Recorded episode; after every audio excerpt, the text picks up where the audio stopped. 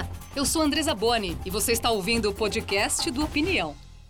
Em mais um programa sobre o bicentenário da independência, vamos conversar sobre os principais nomes femininos que participaram dessa história. Quem são as heroínas da pátria? Elas também estão na minissérie Independências de Luiz Fernando Carvalho, aqui na TV Cultura.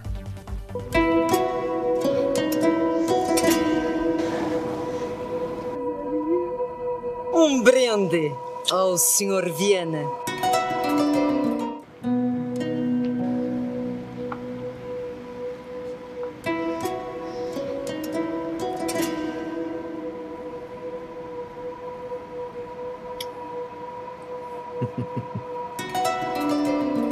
Oh, Jesus!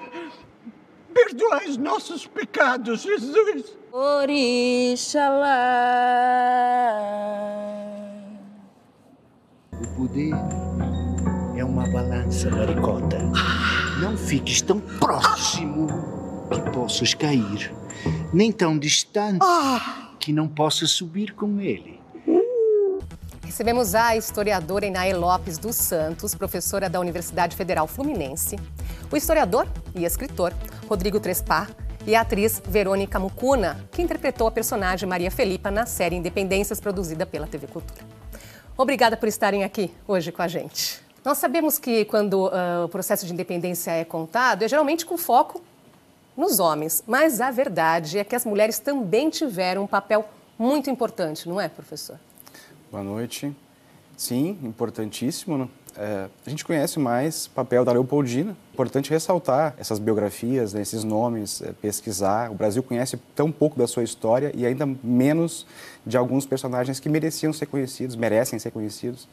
Por isso é importante da, da série, né? refletir sobre esses personagens, femininos principalmente, que são... Até tão... para compreender melhor a história, Exatamente. É? Um desses personagens é a Maria Filipa, que você interpreta na minissérie Independências, não é, Verônica? Quem é esse personagem? Maria Filipa é uma das grandes heroínas da independência e que sofreu apagamento histórico é, por ser negra, mulher pobre, marisqueira, né? E a gente sabe que nesse contexto histórico não seria interessante é, ressaltar os grandes feitos dessa grande mulher.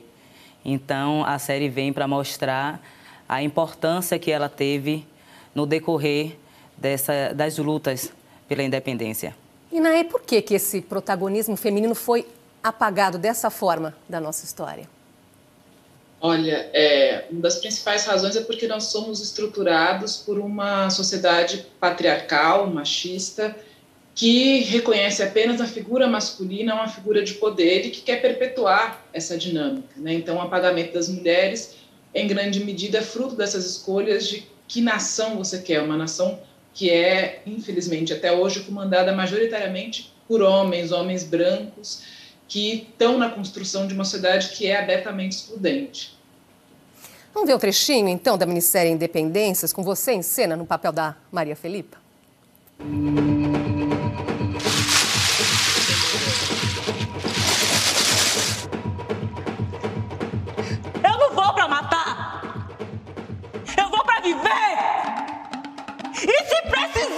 Bicho!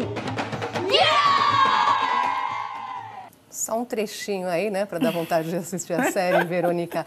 Mas só essa nós vamos ver uma cena muito forte. Eu acredito que todas elas foram assim, não é? Conta um pouquinho para a gente como foi também a construção desse personagem. Primeira vez que eu estou vendo, estou assim impactada com a força que eu consegui imprimir dessa mulher, né? Então foram sete meses de preparação Maria Filipe ela entrou no meu caminho muito antes, né? Com a intenção de não vivenciar apenas na série, mas assim enquanto missão de vida. E aí foram sete meses de pesquisa, ida a Itaparica, porque eu sou de Salvador, né? Então fui a Itaparica pesquisar, conversar com o historiador Augusto, que está tentando provar de fato que Maria Filipe existiu, porque até então ela permeia em torno de, da oralidade, né? E ao, e ao mesmo tempo, sendo assim, nos dá o poder, né, de nós, povo baiano, é, imaginar Maria Filipa em toda a sua grandiosidade, né, sem limitações. Então, eu sou muito grata por todo esse processo, né, e por pela primeira vez na televisão, na dramaturgia, essa mulher é, surgir como ela realmente foi, ou melhor, um pouco, né? Sim. Do que ela É interessante foi. o que a Verônica colocou, né? Tentar provar que ela existiu. Até no seu livro aqui, Personagem da Independência do, do Brasil, Rodrigo, você, falando da Maria Filipa, fala que é um personagem cheio de incógnitas, justamente porque falta material é, para isso, e muito é contado, como a Verônica citou aí, na oralidade, né? Como é que se dá esse processo na nossa história? O Brasil cuida muito pouco da sua história, né? Do seu registro histórico. Não só no caso das mulheres, mas de forma geral, a gente tem poucos... É nossos acervos, né, os arquivos são mal cuidados, são desprezados, é, é, destruídos e perdidos ao longo do tempo. E quando a gente fala de personagens do século XVIII e XIX, o material é ainda mais restrito. Né? A gente pouco sabe sobre onde nasceu, com quem casou, se teve filhos, muito baseado em, em, em documentos fragmentados, né? alguma informação ou outra.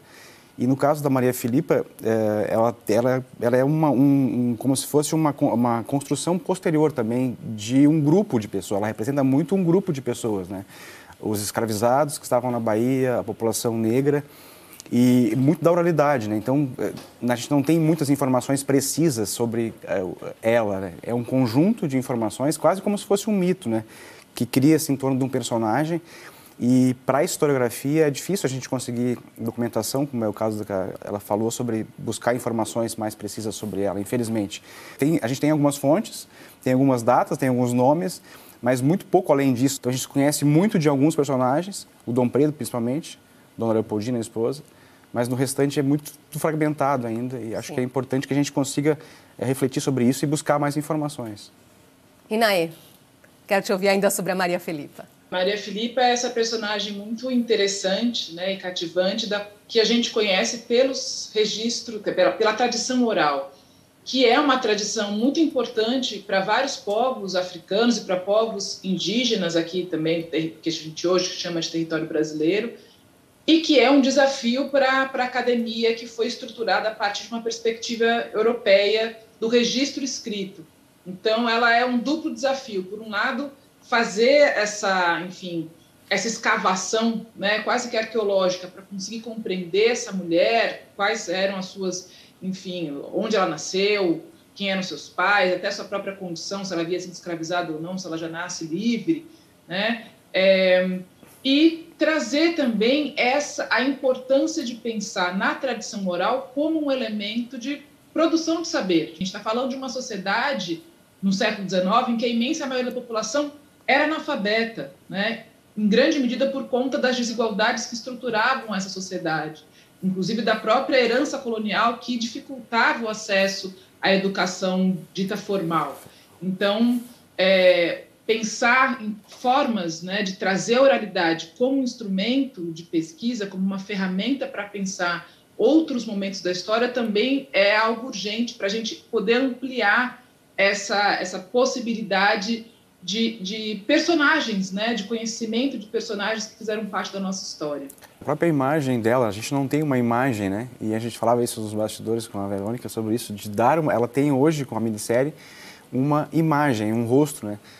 Coisa que a gente tem, então não tem. A gente conhece muitos rostos por pinturas e dela, infelizmente, Se for não. fazer uma busca, não acha, não existe, não, não né? Existe. E, os, e os, os desenhos apresentados, as imagens apresentadas não são dela, né? São suposições. Até quando a gente compara data de pintura, né, de fotografia, se vê sim, que não sim. bate com o, o, o, tempo dela, né? E aí vai passando justamente por conta desse processo de apagamento. Sim. Outra figura feminina muito importante nesse processo de independência é a Dona Leopoldina, primeira esposa de Dom Pedro I. Na série, ela é interpretada pela atriz inglesa Louisa Sexton. Vamos ver um trecho.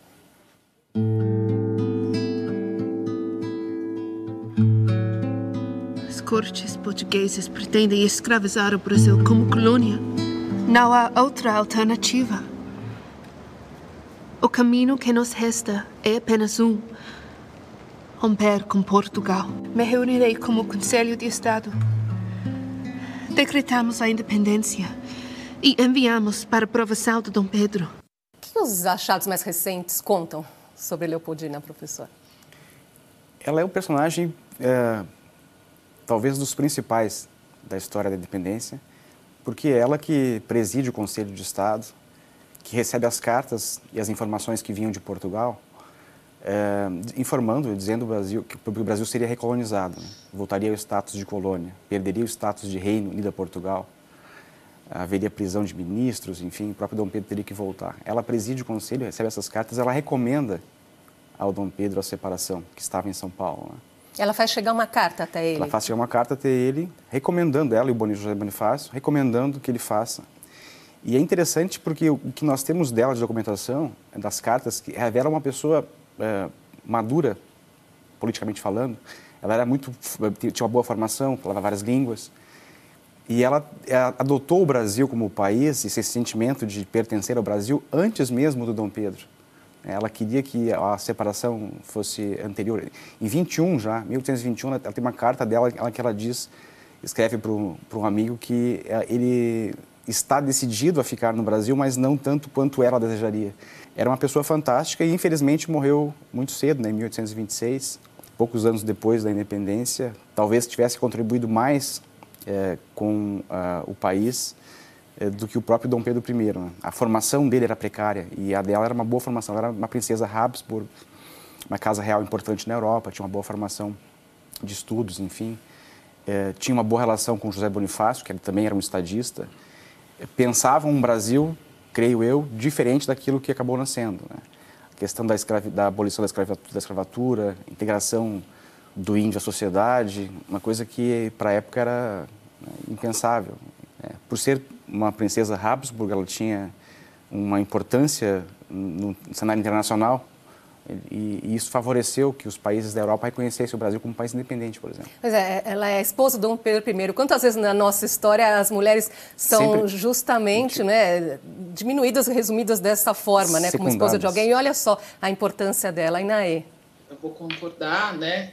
é, com foi colocado, porque é isso, ela era uma, uma mulher aristocrática, né, com uma formação muito sólida é, e que vem para o Brasil, uh, tem um, passa por um encantamento, em grande medida resultado da sua, da sua paixão pela botânica, né, de toda a, a flora brasileira que, que se apresenta para ela, e também há a paixão pelo próprio Dom Pedro, e ela é uma mulher, é uma grande estrategista, né? É uma mulher que está pensando é, na construção de um Estado independente, soberano, do qual ela será, enfim, né? no, no caso, ela se transforma a, a, a, imperatriz efetivamente. Então, ela tem um papel uma, uma, muito importante que foi é, diminuído ao longo da história e que, ainda bem, novos estudos historiográficos têm demonstrado o quanto ela foi fundamental para a consolidação dessa, dessa separação do Brasil do, né, do Império Português. O que, que, deu certo, professora, nesse Brasil que era pensado por Leopoldina? O que, que deu certo? É. Eu acho que pouca coisa, viu? Porque, de fato, você tem a soberania que, que existe, então eu sou uma das, né, faço parte da, da historiografia que advoga, de fato, que o 7 de setembro é uma data muito importante, é a data de, de fundação desse país, por mais que o país que se construa a partir de então não necessariamente fosse o país desejado por todos, mas aquele que é pensado por uma elite específica. A gente precisa de vossa experiência. Vosso regente precisa de apoio político, Alteza. Né? Então ela tem uma a, a Leopoldina tinha uma perspectiva mais progressista, em grande medida fruto da sua educação, que não se concretiza. Haja visto, inclusive, a forma como ela acaba morrendo, né? Enfim, os anos finais da sua vida são anos tristes, de uma certa clausura, então ela perde, inclusive, o protagonismo que ela tem nesses anos iniciais da década de 20. É, então, um, um, país mais progressista nesse sentido, né, que rompesse com algumas marcas, como, por exemplo, a escravidão, isso, de fato, não acontece. Muito pelo contrário, a aposta que o Brasil faz, e que, em certa medida, a série também apresenta muito isso, é uma aposta pela escravidão. Consolidação de um Estado que herda a escravidão, mas não só herda, aposta nessa instituição como uma instituição que organiza esse Estado e que, de fato, vai organizar até basicamente os anos finais, né, o ano final da, da monarquia, tanto que quando a abolição é feita, pouco tempo depois, a República é proclamada. E curioso, né? Interessante lembrar da Dona Leopoldina. É, nós temos no, no, panteão de heróis e heroínas da pátria Maria Filipa, a Joana Angélica e, e a Dona Leopoldina não. não foi inserida, né? Um, uma grande, uma grande é, perfil brasileiro e que acabou não entrando. Que precisem, né? Precisa, precisaria entrar. Isso Sim. também tem a ver com a gente, com o modo que nós vemos a história, é, que o presente vê a história, né? É, e aí daí há um certo desconsideração com relação a ela, porque ela talvez representasse uma elite branca, enfim, é, poderosa, e, e a, a, história mais recente busca resgatar personagens mais esquecidos, mais marginalizados, que é o caso dessas, dessas baianas, né, que são a, a Maria Quitéria, por exemplo, a, a Joana Angélica, a abadesa do governo da Lapa e a, e a Maria Filipa. Né. Eu trago assim a questão quando se pergunta sobre ah, o que é que deu certo no Brasil. E eu digo assim que o nosso país ele é construído em cima de, de muita luta desde então, né, de muito sangue derramado. Começando com os povos originários, né, os verdadeiros donos dessa terra, depois com o povo africano, e que teve grande participação na formação dessa nação. E, e eu penso assim que, de certo modo, esse apagamento de Maria Filipa é, quando fala assim dessa questão de a mulher estar sempre representada por um homem, porque é mulher de... Maria Filipa, ela não é mulher de ninguém, né? Maria Filipa, ela não é subalterna a ninguém, muito pelo contrário, né? Ela se coloca à frente do seu tempo, entendeu? E sem aceitar de forma alguma a posição... Com as ideias próprias. De, su, de subalterna, super sagaz, inteligente, estrategista, né? E com certeza é, carismática, porque ela conseguiu formar um grupo de 200 pessoas entre indígenas, populares, para poder combater é, a, a, tropa portuguesa, isso mostra o, o, quanto que, o quanto que essa mulher estava realmente à frente desse tempo onde a mulher estava subalterna ao contexto da época, né? Verônica, o que, que mais te surpreendeu? O que, que você aprendeu com a Maria Felipa? Eu acho que eu aprendi a me reconhecer enquanto um pedaço dela, porque eu acredito que toda mulher negra é, que vive esse contexto, né, de do dia a dia, do cotidiano de luta, de, de ter que estar o tempo todo se protegendo desse machismo, desse patriarcado, do racismo. É, eu aprendi com ela, principalmente, a ser mais estrategista, né? a saber debochar, a saber debochar na cara do racismo, a saber é, é, o teu jogo de cintura, que na verdade eu sempre já tive, que eu sempre medo, tive né? a não ter medo, a enfrentar, encarar. Lógico que hoje a gente usa outras armas. É. Usamos mais hoje a nossa inteligência mesmo, o conhecimento, o estudo, para poder combater. Então foi com isso que eu aprendi com ela. Agora, outro personagem que, que vale a pena destacar aqui é Maria Quitéria, não é, professora? É a mulher que se vestiu de soldado para lutar. O que, que vale a pena chamar a atenção sobre ela?